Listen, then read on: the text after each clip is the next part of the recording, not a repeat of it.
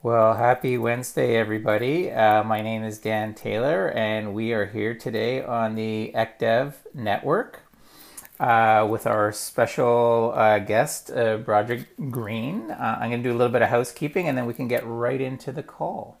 Um, for those that are unfamiliar with the format, uh, some simple stuff. Um, if you wish to come up to the stage, and ask a question or just engage, there's a hand over what looks like a tablet. You press that uh, and we'll bring you on up. Uh, please follow anybody that you see uh, in the show today. Uh, there's a plus sign at the bottom. If you want to invite anybody, uh, do so. Uh, should you come up to the um, to the stage, there's a microphone button. You'll come up unmuted, I believe. So make sure you mute yourself just so that there's no background uh, noise. Um, as a uh, as a reminder, we do record these events, so uh, be aware of that, and then we turn it into a podcast that we we share out uh, onto the onto the internet. Um, and normally uh, we're joined by Bob Minhas and Lara Fritts, my two uh, co-hosts. Bob has a summer engagement on Wednesdays, and Lara is doing some volunteering actually to help a friend of hers in Wisconsin. So uh, I'm flying solo again this Wednesday, which is which is fine. And um, Lara was kind enough to uh, invite Broderick, so I'm going to invite him to come up on, uh, and chat on stage, and maybe he could just give a little introduction on on who he is and his, his background, and then we'll get into it. Thanks, Broderick. Sure. Uh, thank, thanks, Dan. Uh, Broderick Green, uh, I'm currently a senior manager economic development with Amazon, uh, but pretty much my entire career has been in economic development in one form or another. Um, so happy to be here. Thanks for inviting me on. Looking forward to the conversation. That's great. And uh, we're going to do like a little bit of a quick fire here to, to kick us off. Um, what's the more, most important thing uh, that you look at when assessing communities, Broderick? Um, a solution-oriented mindset. Uh, you know, I, I, I, like people who come to the table with, you know, flexibility, um, you know, willing to try to solve problems. Uh, if, if, if we can start there, we can figure out the rest of it, you know, beyond that. That sounds great. I, I, I love that. I um, often you know, there's this conflict uh, sometimes between, um, you know, planning and economic development. I think most economic developers have that mindset you're talking about, and um, and not to pick on planning, but I think the the language that we use in economic development is, you know, how can we help you, you know, or how can we help you solve that problem? And often, in other parts of the bureaucracy, it's uh, we put barriers up or no, this doesn't fit the criteria. Would, would you care to elaborate on any experience you've had with that, and, and have you been able to resolve that uh, in your career?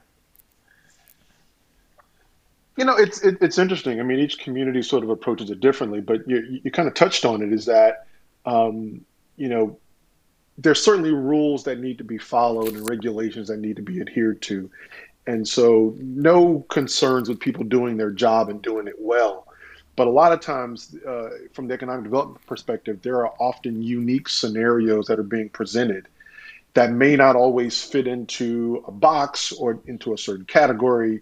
So, so people who can understand that and and still try to figure out a way to successfully move a project forward um, in light of sort of the rules and regulations that are in place is, is helpful. You know, there's there's nothing funnier than sometimes than having that initial kickoff meeting and you have someone like a like a code official come in and they they, they they're walking in with 10 different ways to say no. Um, versus let's hear the situation let's figure out if we can work with it. If ultimately the, the answer is no then so be it. But let's not start the conversation off with all the things that can't be done. Yeah i, I couldn't agree more. I think it's this open mindset that uh, you know are we regardless of our job, if we're in the broad, say, municipal or economic environment, planning, building, etc., you know, can can we or how can we or what can we do? And then I couldn't agree more. You know, if the answer is no, mm-hmm. the answer is no. But at least we've explored all the options, which I think yeah. Probably plays to what you're talking about, which is this solutions oriented mindset, right? Yeah, yeah, that's it. Okay, uh, not to put you on the spot, but uh, true or false? The downtown office is dead. What are your What are your thoughts on that? um, short answer: I think it's false. Uh, I don't think it's dead, but it will definitely be different. Um, it, it's it's uh, every community is going to have to assess for themselves what that means, but I don't think it's dead. I just think it will look very different than what we're used to over the past, you know, two three decades. Yeah, I mean, I couldn't agree more. Um, and, and we don't have to dive too deep in it. I don't want to put you on the spot. I also invited Jay up, and he may want to chime in in a moment. But what what do you think different looks like? What what, what either what are you seeing, or what are you feeling, or what's your best projection moving forward? You know, I think I mean right now it feels like you know people are really trying to understand what's going to be the appetite for um, uh, employees wanting to go back into an office, either full time or some sort of a hybrid mix of time sharing. Uh, but there's still the the synergy that I think people benefit from being in that space. Not to mention sort of the ripple effects of the broader economy in a downtown. Um, you know, the the service workers, the restaurants, the dry cleaners, um, everything else that kind of ripples off of that. So it, the scale may change. It may be smaller. It may have a different ebb and flow in terms of when people are there. But I still think there's a lot of value in having sort of this this core of a community um, and and and really trying to build around that in some sort of meaningful way. Great. And Jay, we've had a, a bit of a chat about this, and I know this is certainly uh, somewhat in your bailiwick. Any any thoughts you want to share? Well, Broderick is exactly right. I mean, it's it in the short term, it's, it's going to be a, a hybrid. Um, but look, all you have to do is see what some of the big tech oligarchs are doing with investment decisions in urban areas, like where I live in Atlanta and elsewhere. Um, they're actually buying space or developing space uh, because they know that uh, remote work on a permanent basis doesn't allow for that creative collision. So people are still going to have to come together and work. And I'll tell you, you know, I'm not a I'm not a millennial. I am a baby boomer. But for the younger folks that are out there, the ones that are not going to go into work, I think are going to have a difficult time getting promoted, getting elevated by not participating in that creative collision culture. Yeah, yeah I, I, I agree, Jay. It's it's um there there's still there's still the need for that interaction in some capacity. Now, again, it, it may be more of a hybrid model initially, but this idea of sort of completely being detached from a core unit is, I would argue, might be a little difficult to sustain over time. Uh, but but there's there there's certainly some value in keeping you know that a core team in close proximity working together. And obviously it depends on, on the industry but there there's there's there's that dynamic environment of what you pick up on in those five minute conversations in the hallway or you know being able to kind of quickly check in with someone and huddle together to pull something to get to, to pull pull a, a project uh, in place. That's still there's a lot of value in that. Yeah. Yeah for sure. agree more uh, actually, I'll, I'll, share an interesting. I don't know if it's an anecdote or not, but a bit of a story. So I um, I couldn't agree more. I I, I totally believe in uh, like uh, you know molecules uh, uh, or the creative collision that that Jay is talking about. You know, it's tough to beat you know human and personal interaction. Um, I have a new boss that started in February. And I was actually in a live meeting with investors, and he wasn't able to attend, and he was on the screen and I actually had to ask him if we had met yet um, because we spent, um, you know, quite a bit of time getting to know each other and learning each other's styles and working together on screen. And we hadn't, and I still haven't met him yet. And so, while I agree with you guys, uh, at the same time, I'm I'm I've experienced at least in one, you know, fairly tight business relationship that um, it hasn't made a big difference. I'm a, I'm a bit surprised as I'm sharing that with you. I don't know if, if you folks have any other thoughts on that, but uh, I just put that out there. You know, I mean, Dan, it's it's it's a lot of it could be sort of framed by the industry, right? Like I'm a firm believer that like economic development is a contact sport. like you, you the, the the best way to really move forward and working with the community is getting out, being able to go visit, meet face to face, go meet people on their turf, visit sites, go visit buildings. Um, even even as a team, being able to work together as a team on things is still very important. Um, but look, most of us have had the opportunity to work remotely by choice or circumstance over the last 15, 16 months, and we've still been effective at doing our jobs. Um, it may not be ideal, but we've certainly been able to, to still be effective in those roles. So I think some of it's going to be the industry that we're that, that we're in. Um, but but the, yeah, that that face to face interaction is valuable. You can still do the work remotely um, and and and still have some success. Yeah, absolutely. Okay. Um, uh, I guess I'm not so rapid firing it, but I'm enjoying the conversation. I have a last, last but not least, rapid fire question for you. All right, the most important partnership for economic development is. Oh boy, having strong relationships with the stakeholders who control the variables you don't. Yeah. So what I mean by that is you know, there are a lot of times, you know, we as economic developers, we don't control the variables in our communities by and large. So really having close working relationships uh, with the people who do. That would be, you know, your planning and zoning officials, your utilities, your workforce development boards, your schools, your universities, the realtors, I mean, anyone that, that has sort of a role to play that may not even see themselves as part of the broader economic development team, building those relationships, having those in a good place um, can really give you a lot of the tools and resources that you need to be successful. Yeah, I, I couldn't I couldn't agree more. I, I often say in almost every one of my roles, we, we've we've I've almost owned nothing like my department or even our municipality. We haven't owned mm-hmm. anything, right? So t- exactly what you're saying. There's mm-hmm. so much we don't control. So you need to manage those relationships so that the door is open for productive discussions, right? Of of land sales or to your point, real estate right. agents. Who, who what kind of leads you got for our community? That kind of thing. Absolutely. Yeah. Great. Um, I mean, it, it, it, actually ties into the solution oriented. It actually ties into the solution oriented mindset, right? If if you have good relationships with with those people in your community or in your area, it it helps you set the tone for a solution oriented approach whenever you have a project opportunity. It's hard to do that if you don't know those people well enough to understand what their limitations are, what their quirks are, how they approach things.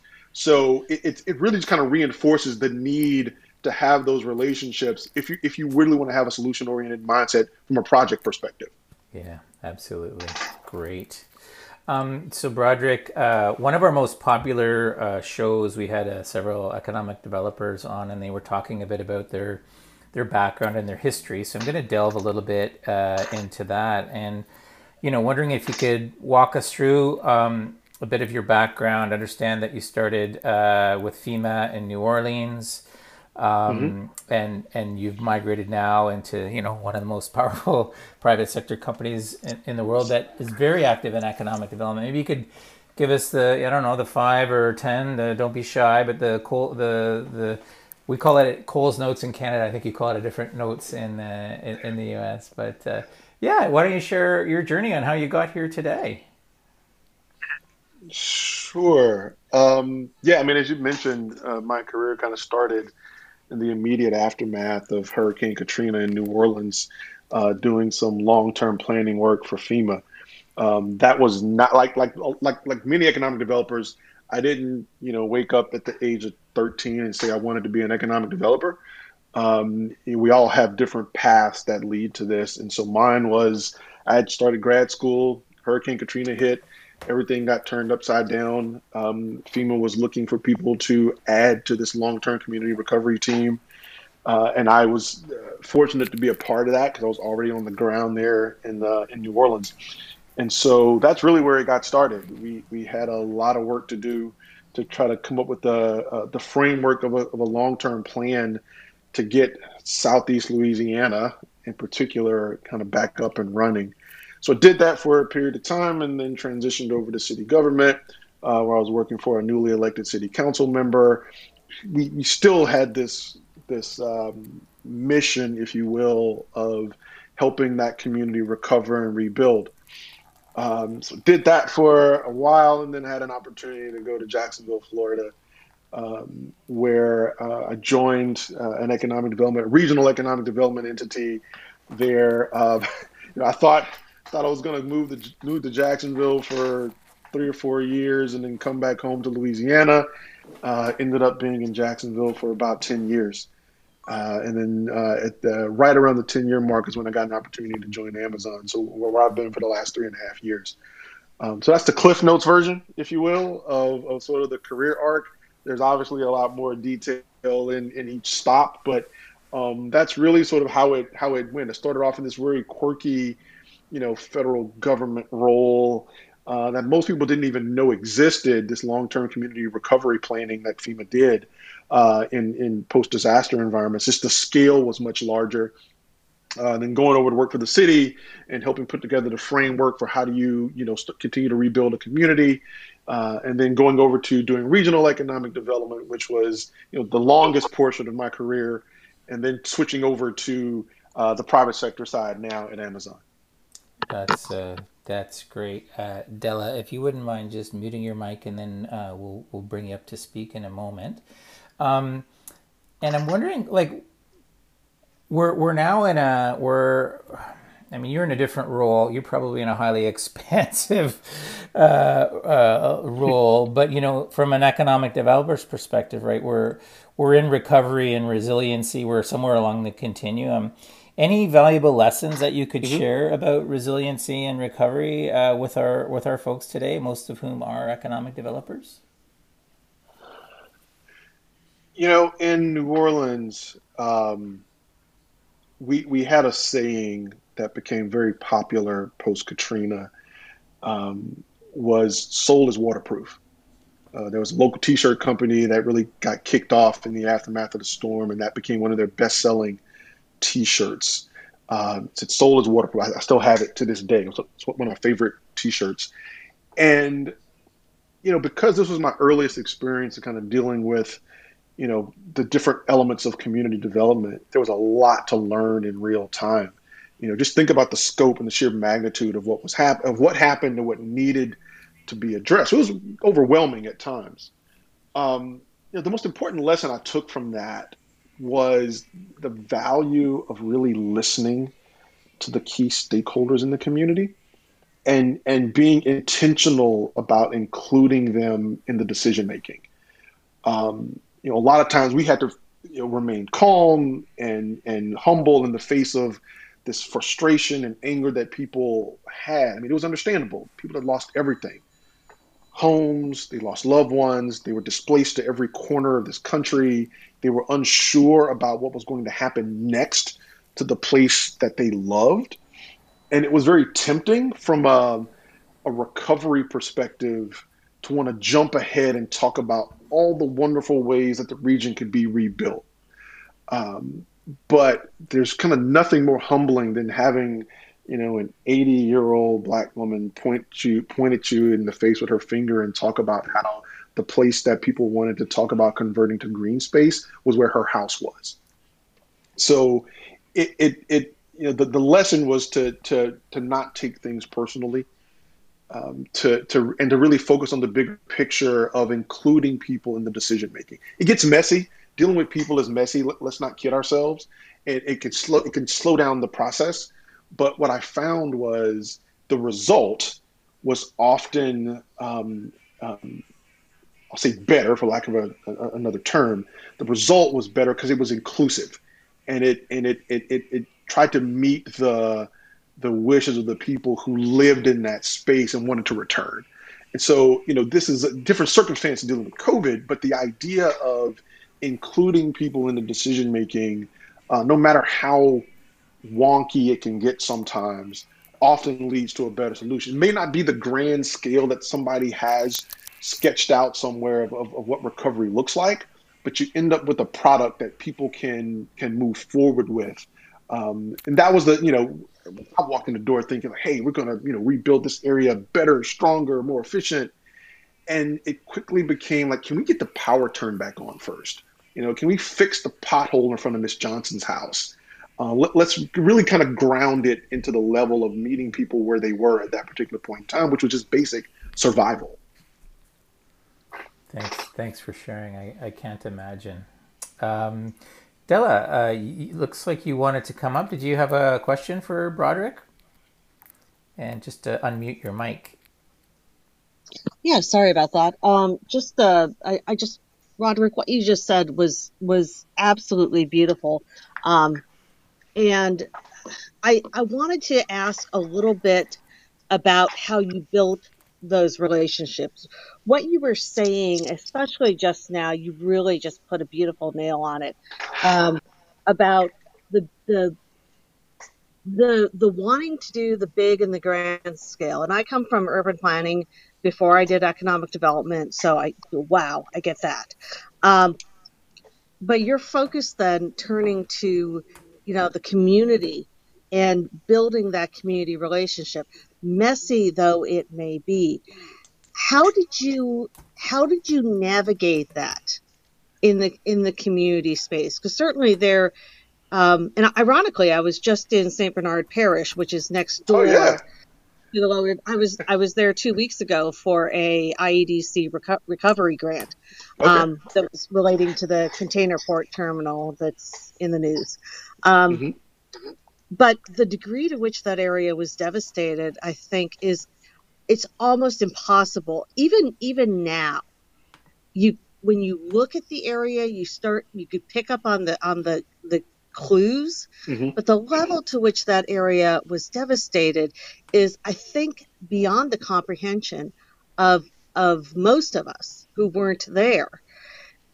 You're dealing with people in that in that situation who have gone through, as you said, enormous personal trauma, and then you're having this debate over the future. So, how did you get that? Um, how did you navigate between the the big grand vision and and the needs of people on the ground?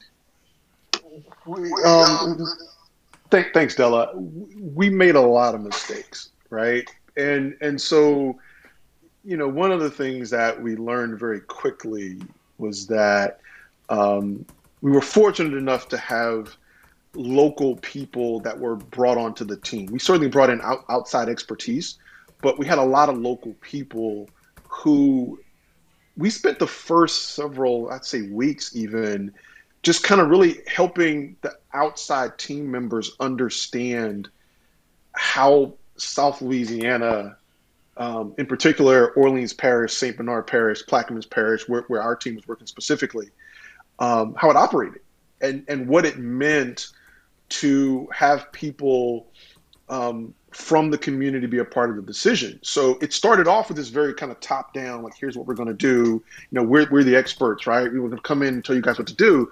But then it quickly turned into, like, wait a minute, like, we're not going to move an inch if we don't get the parish president on board, if we don't get some of the local community leaders on board, there was a guy in Plaquemines Parish who was the like a deputy sheriff, and we quickly realized like once we got him on board, the rest of the community was going to follow because he lived he was like third generation. So it, it was really just listening to the people directly, and so we had to look at like the optics of here's this you know we're the government. We're here to help, right? and so you're walking in with, you know, very talented technical people, but they had to first understand what life was like before that storm hit in that area and realize that that's what people wanted to go back to. Better was nice, but they really wanted to go back to what they had before. Um, so it was a lot of listening. It was a lot of, you know, um, Plaquemines Parish is split by the Mississippi River. So there was an entire east bank of Plaquemines Parish that felt like they were always overlooked and excluded from any of the decision making that would go on in the parish. So our team decided like we're going to host community meetings on the East Bank in Plaquemines Parish so those people don't have to figure out how to get across the river to come to Belle Chasse in order to have a discussion. So it was things like that um, that really gave us um, we, we, we had an office in the, in the parish. We didn't make people come to New Orleans. We, we wouldn't set up shop in that in that community. We would regularly meet with the parish president and, and his leadership. Um, and you know, Plaquemines Parish is the first 90 miles of the Mississippi River. So you've got, you know, Belle Chasse is near New Orleans, but you know, Venice is down at the mouth of the river. And so we literally worked our way up and down that entire parish, being very deliberate. It, it wasn't easy, and, it, and it, there were definitely some missteps at the beginning, but we were we, we made it clear that we were intentional, uh, and we wanted to be intentional to be to be in, to to be inclusive, and it it sound it sounded like very like Pollyannish at the beginning, but like once people actually saw that our actions backed up our words, we made a lot of headway. Wow. That's amazing. Really super hands on, like hands on. And I'm sure you were both hands on and grassroots and involving the people as well as strategic. But that's that's amazing project. Thank, thanks for sharing. Um, we have Lee Mallow who came up. Lee, I don't know if you have a question or you wanted to engage, but uh, I'll put it over to you for a moment. And you're, yeah, go ahead. Thank you so much. Yeah, thanks. Um, loving the conversation and certainly appreciating hearing about your experiences, Broderick. And, you know, um, a lot of the communities that I've worked with um, that ended up going through a process of crises and rebuilding um, also provided those crises also provided opportunities to uh, throw away old ways of doing things and bringing in new ways of doing in doing things especially around partnerships and opportunities to rebuild and reset in the communities. I would love to hear from you particularly related to opportunities where both the public sector and the private sector and the community all came together to help to rebuild um, around strategies and projects where you were able to sort of break the, those old molds. And it sounds like you've done a lot of that with this process and and really establish um, a reset and a new tone and a new direction for your community. Yeah, thanks, Lee. It was. Um you know, trying to to to to come up with sort of new approaches. Um, that's where it was really helpful for for me in that role because again, that was, this was early early in my career, but to have a lot of really good expertise, uh, technical ex- expertise around us. Because um, what we were doing was creating this framework for what recovery could look like. So thinking about some of these communities um, and look, hey, you could we elevate the homes? Um, you know, could we talk about uh, other other ways to sort of rebuild a home better um, uh, from a from a, safety perspective, right? Can you elevate it? What does that look like? Um, you know, what makes sense? Uh, when you're talking about multi generational, same thing with structure. So, you know, how, how, do you update building codes? How do you, you know, update just the way you physically do things? Um, Plaquemines Parish is just a, it's a fascinating place because so much of the southern part of it was built around kind of two things oil and gas and fishing, both recreational and commercial. Um, and so, you know, understanding what those nuances were, and could you find ways to help get those businesses that, w- that wanted to recover um, to help them become more resilient? Uh, again, whether it's a whether it's a facility or infrastructure, uh, to allow them to continue to operate. That was really the challenge. You're talking about a place that um, and, and it, that was really determined to go back, but they knew that they had to reimagine what going back looked like. So that was both, you know, physical infrastructure, you know, roads, utilities. They were open to it, um, but it was it was still a lot of okay, is, is this going to delay me going back into my house? Or is this, you know, is this going to, how much more is this going to cost me in terms of rebuilding? That was both from a personal residential perspective as well as from businesses. But what we, what we tried to present were options um, to say like, look, here's a range of things that you, that you can and should consider. Uh, we, we tried very hard not to dictate like, no, you have to do it this way um, otherwise, you're wasting an opportunity. That that that that approach wasn't going to fly. Thanks. That was great, Lee. Any follow up, or is that does that work for you? Yeah, that's perfect. Thanks, Dan, and thanks, Broderick. Great. Mm-hmm. Um, so, sort of speaking of New Orleans, you know, uh, you know, New Orleans very tourism heavy community. Uh, obviously, it's a diverse economy, but uh, tourism heavy. What do you think uh, cities that are reliant on tourism should consider in light of the pandemic? You know, that's a that's a really that's a really good question because you know I think continuing to look for ways to diversify your economy is kind of like the in your face kind of answer, right? Um, because diversification has benefits in and of itself. It allows you to not necessarily take the lumps when one when one industry, you know, drops down really far. Um, New Orleans is still again primarily a, a, a, tourist location and has you know been able to build brand itself as that um, uh, really world worldwide. And I'd say it's also an opportunity to evaluate how tourism will need to evolve as an industry. Um, so as you as people get more comfortable going to events, what, what sort of economy can you build around safety?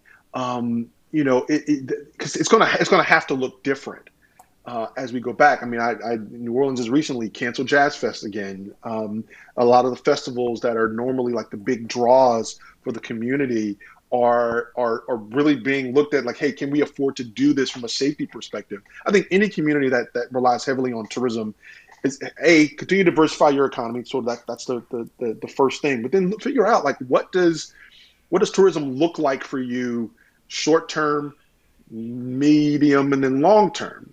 Um, what has to change, if anything, and what are you willing to change in order to continue to be a tourist destination for certain things? Look, the Saints were always a big draw because the visiting visiting teams love to come to New Orleans. They'd make a they'd make a long weekend out of it. So, you know, all right, if you want to continue that, what has to change in your community in order to accommodate people still showing up for whether it's a conference or a festival or a, a football game? Yeah, I couldn't agree more. I, I think I, I, I, like your two prong approach. Um, Lee actually is based out of Calgary, and Calgary is an oil town and and they've been working mm. on diversification for 20 30 years and it's a challenge as you can appreciate. So absolutely diversification. Yeah. and then i'm going to paraphrase you sort of diversifying your thinking and strategy. What what is tourism? What can tourism be? And how can it adapt to both these challenging times and whatever the future brings right? Technology etc yeah. Um, cool. All right. Yeah. Yeah. yeah um, let's move on. Um, you you mentioned that you spent uh, about a decade in the Jacksonville partnership. I'm wondering if you could tell us a little bit about the mm-hmm. partnership, uh, and then uh, maybe how it evolved over the over the decade that you were there. Yeah, sure. Um, Jax USA is the private nonprofit regional economic development arm of the Jacksonville Chamber of Commerce. Um, and so, you know, the primary responsibility was, you know, the marketing and prospecting efforts in a, a, seven county region in Northeast Florida. So basically everything from the Georgia Florida state line uh, all the way down to just above Daytona uh, uh, Beach. And so, um, you know, a lot of the outreach, working with folks like Jay Garner down in the audience and others. Um, to just create this pipeline of activity and create an environment where companies felt comfortable investing, either existing companies or certainly new ones to the market. Um, you know, one of the one of the biggest things that changed over time, uh, and when I joined the team, this was January of you know, 2008. It was actually called Cornerstone Regional Development Partnership. Kind of a mouthful there, right? It was a name that was well known in the region, um, but our stakeholders in the economic development marketplace told us but the name really didn't resonate beyond Northeast Florida. Uh, you know, you couldn't point to it on a map. There was no geographic reference associated with it. You know, it could be any sort of organization, and we were missing an opportunity to give some indication of who we were and where we were with that initial contact. So in you know 2009, 2010, uh, we embarked on this rebranding exercise to create a new identity And so, like, we knew there would be some friction potentially around using Jacksonville as the name with some of our regional partners, but we were very intentional about including them in the process. Uh, kind of going back to my earlier comments about you know just engaging with people and making sure they're part of the decision making. And the turning point was when we had like a group of site consultants uh, who were visiting the area who pretty much kind of said like you're, you're, you're going in the right direction by changing the name and rebranding yourself and making it more of a recognizable identifier. So um, we, we the, the, collectively the team settled on a new name, which which was which was going to reflect the city's airport code of JAX. Um, and then the USA piece was more of um, you know again that identifier for more international prospects of sort of where we were, um, easier to point to. Um, you know, we, we, we once we settled on, on the new name, then then the task of reimagining everything from the website to our marketing materials and everything else. That came after that, but the, the, there was a very intentional um, uh, process of engaging our regional partners to make sure they were comfortable with going from a, a very generic name of Cornerstone uh, to uh, a Jacksonville centric, if you will, moniker of JAX USA. That, that was definitely the biggest change that I saw in the time that I was there. And, and I would argue if you went back and, and kind of surveyed the regional partners and even like the local stakeholders in the community, they'd say it was it was a change that was not only necessary but the right change.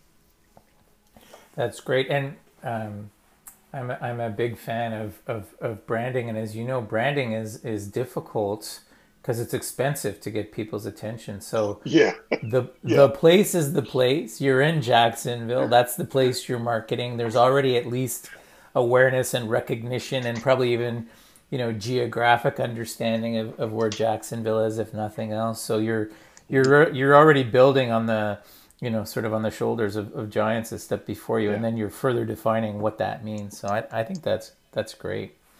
Um, what uh, what was the big diff- biggest difference you saw going from you know a municipality to a regional economic development office? Uh, the the need to work across boundaries, um, and and sort of the the value and the importance of building a regional identity and regional strength. Um, one of the first things that, that really kind of hit me uh, switching to to Jacksonville when I started there was sort of this lesson of like dollars and people don't stop at lines on a map, and so you know really understanding what that means. So you know representing a, a region and being able to sort of position the region for success. Look, e- economic development is competitive. I think we all understand that. But to the extent that if, if there's a region that's come together to decide that that's how they want to market themselves and that's how they want to position themselves for opportunities, then those wins need to truly be defined as and understood as regional wins. That conversation is sometimes a little easier with economic development practitioners versus elected officials who, who are elected to represent a fixed geographic area. But it was really that lesson of like a region can can add. There's more to gain than to lose by operating regionally. At least that, that was our approach.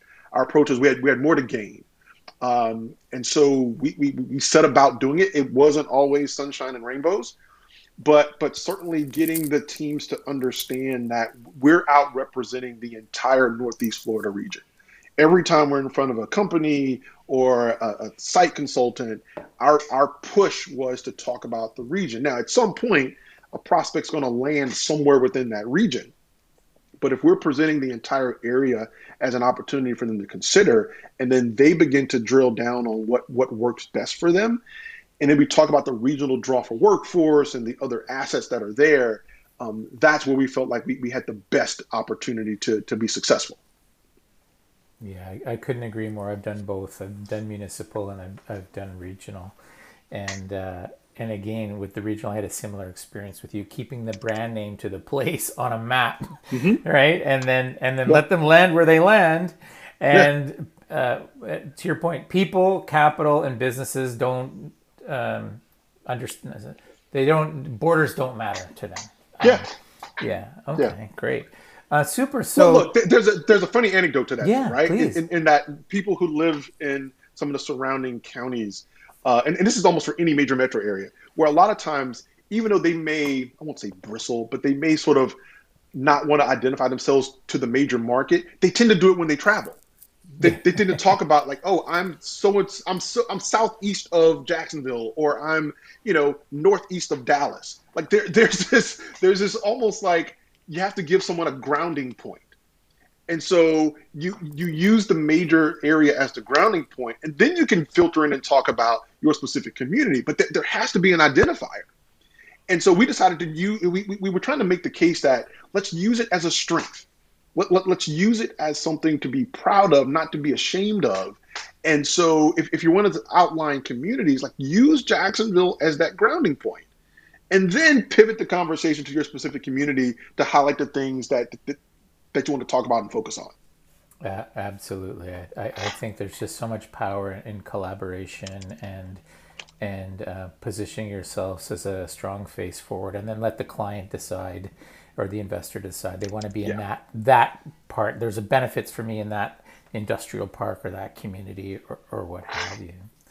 Um, mm-hmm. Mm-hmm. So uh, you know you're now at uh, at Amazon, which is you know just sort of this incredible entity that just keeps growing and growing. Um, you know, what were the main skills that you took from Jacksonville and from you know municipal and FEMA and uh, regional economic development, and now you're in the the private sector. Maybe even before you do that, help us understand like what does an economic development professional do at a private corporation and then maybe talk about your skills and how you've applied them if, if that works for you yeah sure. Um, you know it's a it's a peculiar a peculiar setup in that um, you know we we work on you know different categories of projects. So it may be fulfillment it may be retail but it's you know we're, we're, out working with our real estate teams and, and and sort of our internal mechanisms to identify locations for new projects um, and, and trying to work with those jurisdictions to understand you know what are the things we need to be mindful of um, I call it clearing the runway for projects. Um, and so what, what's interesting about that is as the growth has sort of grown has been over the last you know three or four years it's really zeroing in on, on on regions and getting to know the local stakeholders in those regions really well, so that um, you know we can understand sort of what are the what are the community's goals, um, and, and, you know do we fit into that, uh, helping them understand the things that we're trying to accomplish, uh, really looking at you know what what are the the foundational elements that we're examining uh, for any type of project that we're working on. Um, and so from from a from a from a, a, transferable skill perspective, like I I understand the challenges that local economic developers are facing, and so I can come in and kind of speak the same language and not um, have to sort of take it from a, um, a, a purely like oh this is just a company perspective. Like I understand where they're coming from, um, and so I, I I try to I try to speak to that. I, I, try to really give them an opportunity to say, like, tell me what's going on in your community. What are your challenges? What are your you know what are your hurdles? What are the things that are keeping you up at night? Because it, it matters to me because I've been I've been in that position. And so I, a lot of times when people hear my background, they go like, oh, okay, like like you get it, right? And and so I have a lot of empathy, uh, but I'm also able to sort of uh, live in that space in between a private sector company and a, a and a and a and a, a public, you know, facing economic development organization. That's great. I, I can imagine the the comfort that economic development folks uh, have when you know you're you're basically one of them uh, and and come at it from both obviously you have a corporate responsibility but you also have an mm-hmm. understanding mm-hmm. of how communities work and economic development agencies work etc so yeah that must be that must also warm them up to not not that people wouldn't be warmed up to Amazon, uh, but it also must warm them up, you know, to who you're representing, which which is important. Yeah, it's it's it's been interesting to see. Um, I mean, th- there is this recognition, I'll call it, of like, okay, like like this guy understands, right? Um, everyone, we all know we have jobs to do. I know they have a job to do. They know they know I have a job to do. But my, my approach again is is you know I, I I understand where you're coming from, and so let's talk about the things that are that are going to be tricky in this particular scenario. Or you know maybe there's an existing facility that's there in the community, um, and you know I don't know the history of it because maybe I didn't work on that project. But for me to understand like what's been the experience there, and to kind of ask those key questions that I would ask if I were on the other side of the table, to be prepared to answer those in a real meaningful way, a lot of times cuts right through to the chase of like here's here's where we can have some success, here's where there's going to be some pushback, and here's an opportunity to kind of work together. Um, p- presuming they want the, t- they, they want to pursue the project, but like if that's the case, then again, it's let's let's find a solution to what we're both trying to accomplish. Great, thanks. Uh, that, yeah, no, absolutely. Now we've got Super Dave up, who you know has a much different but some similar uh, backgrounds. You know, Dave, uh, I think you have experience and understanding on representing regions, and then also you know are an economic development uh, working kind of like Broderick in a way, but but very differently. Do you want to share any of your thoughts or experiences, either to echo what's hap- what how Broderick is sharing, or if you have a different experience, we'd love to hear that too. Yeah, no, um, Broderick, I love what you were saying about you know the disaster because I had an opportunity, um, and it feels weird saying that, but to work in Bastrop when they uh, faced the uh, Bastrop fires back in 2011, and it was a lot of resistance to this you know oh we're going to come back and build back better. And, and the community really just said no i just want my community back. I you know i don't need better. I just need my community. And and there was a lot of trust building. Um, i saw a lot of people come in and say okay i'm going to do this for you and there was a lot of pushback because they didn't understand. They weren't there before and they didn't understand what the community really wanted. And there was a lot of frustration from the outside saying hey we're here to help and yet you know you're sort of having thrown up this resistance? And it was because they weren't coming in with the attitude of let me listen and understand what it is you need and want and and not my perception of what that is for you. So you know what you were saying there really did hit home and uh, i think that so often we want to go in and we want to help but we skip the step of listening and understanding the people who we're trying to help and this doesn't just happen in disasters but anytime uh, we don't really listen to what it is people want or need, and, and we just think we're trying to help, and and, and so I think that was really good. Um, and uh, yeah, you know, it is a little interesting to um, go from representing one place to multiple places and understanding and getting people to buy into the concept that um, you know if we can just get them here then we can you know then you can pivot right so i represent uh, communities all across texas over 60 communities and I get that question a lot of, you know, how do I navigate that? But my job isn't to make decisions for the company. My job is simply to make the connection between the company and their best alternative in our state.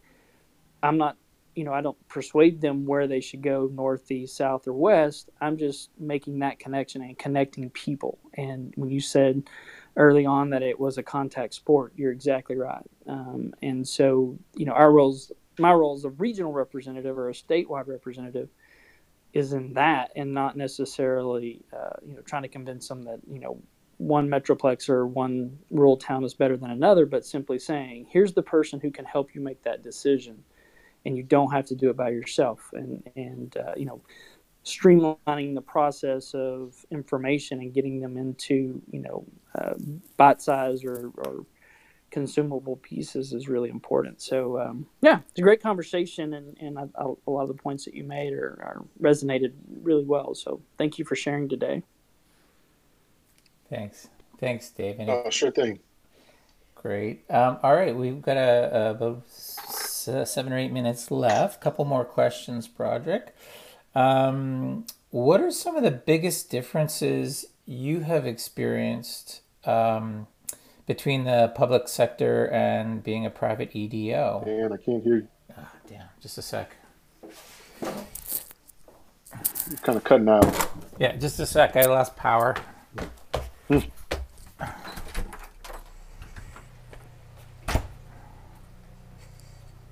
Hey Roger, while we're waiting on Dan, do you ha- have you seen like your insight on the economic development side help your real estate folks on on that side to be able to give some of the mindset of why we think the way we think or why we're positioning things the way we think? Have you been able to see that? And It's um, it's a process. It's um, you know, I often joke with that with that team and say that for them they have the the luxury, and I use that in air quotes, the luxury of it being a relay race, right? They do their part, they hand it off to the next team. Whereas in economic development, you know, it's a marathon with hurdles and hoops of fire and alligators and all kind of other, you know, threats and challenges. But it's, you know, we we get the opportunity, I would say, to think long term and to think strategically. So really trying to explain to the internal teams of to your point, you know, why why economic developers think the way they do, why the approach is what it is. Like that's something that I, I, I try to just kind of whittle away at it um, and just say like, hey, folks, you know, let me explain at least my philosophy and my approach, and and let that kind of guide, hopefully guide them in their interactions. Um, but I also also make it very clear. Look, I'm not trying to get in the way. I'm not trying to slow you down. I'm just trying to help you get the full insight of what it is that we're dealing with in any community that we're operating in. Uh, but yeah, it's it's it's definitely a dialogue. and do you think um, one of the challenges I have is, you know, the business people are are looking at it from a strictly business decision, hmm and when you're making those decisions on a community basis, it is not. You know, it's not always this is a slam dunk business decision, but from an emotional and community mindset, there's a lot more factors that go into it, and so it's it can be, you know, pretty frustrating for the business side to to sort of get that, and it takes a little time to, to kind of wrap their minds around it. It does. It is. Um, it's a challenge, but it's but it's one of those things where you know, again, like what outcome are we trying to achieve? And and so, you know, what's the risk, right? Is is the risk of kind of jeopardizing a relationship with a community because there's a better than fair chance we're going to have another project there. So, you know, are, are we going to run the risk of alienating a community knowing we've got something else potentially in the pipeline? Like that's a risk that may not be worth taking. But the the the the data may tell you it is because you're trying to add a certain capacity in a in an area when the reality may be you know what it may take us a little bit longer to get this done but the the long-term win is where we get the success right like it's the, Right. it's the it's it's the it's the it's, again it's, it's the marathon it's the marathon like let, let's let's think about what our footprint could be in this county for example over the next two or three years and, and let's not get fixated on we have to blow everything up to get this one project across the finish line. Man, that's great. That's great information there. Roger, is there one like when you're looking at economic developer, you know, what's the one little takeaway that we could all be better if we just did, you know, the one percent better in working with companies like Amazon and others? I mean, you know, we're not all fortunate to be able to work those kind of projects, but when they do Mhm. come along, what's the one thing we could all be better at that would just make us, you know, like I said, just that one little marginal gain that really would make a lot of difference? Be, this is going to sound really hokey, but I, I think it it's, I me, think it's okay. it's just like be true to your community where they are at a given point in time. And, and what I mean by that is, look, it's great to be aspirational, but you are who you are at a given point in time. So, oh, like, oh, own up to the things that aren't working well and acknowledge them and and and but but talk about things you're doing to work on it right? Like it's it's be true to who you are as a community. And so sometimes the deals you don't do end up being the best deal. So just be be true like be true to your community and and and and, and not don't be afraid to to stick to that. Because I think a lot of times there's this pressure of like, oh, we we have to get a win, we have to get a project, we have to have a success for any any number of reasons. But if it's not the right thing for your community at that time, not pursuing it may be the best long term win for yourself. Um, and and that's hard to do. Like I get it. Like that that is that is difficult but that, that's the probably the one thing I would say to kind of to tell everyone is just be true to who you are as a community at, at a particular point in time. Man, I love it. Uh, Dan, I'm gonna hand it over to you. I hope I did. I was just trying to save you there. You back Dave, on? you're awesome. Uh, Lee did the same thing for me uh, a few months ago on a Zoom call when I was having technical problems. My my internet went down, so I'm just on my cell, which is fine. Um, Broderick, this has been amazing. Got a few more questions, but we're we're coming up on the end of time. So I noticed that Ryan uh, has come up on stage. I'm probably going to let him ask the last question and then we're going to wrap up. Over to you, Ryan. Yeah, well, thank you. First of all, Broderick, thanks for all the uh, for all the, the info that you presented. And I find that you're in a very interesting position because the thing is that now you're working for that big company that all the all the you mean all the all communities are trying to lure.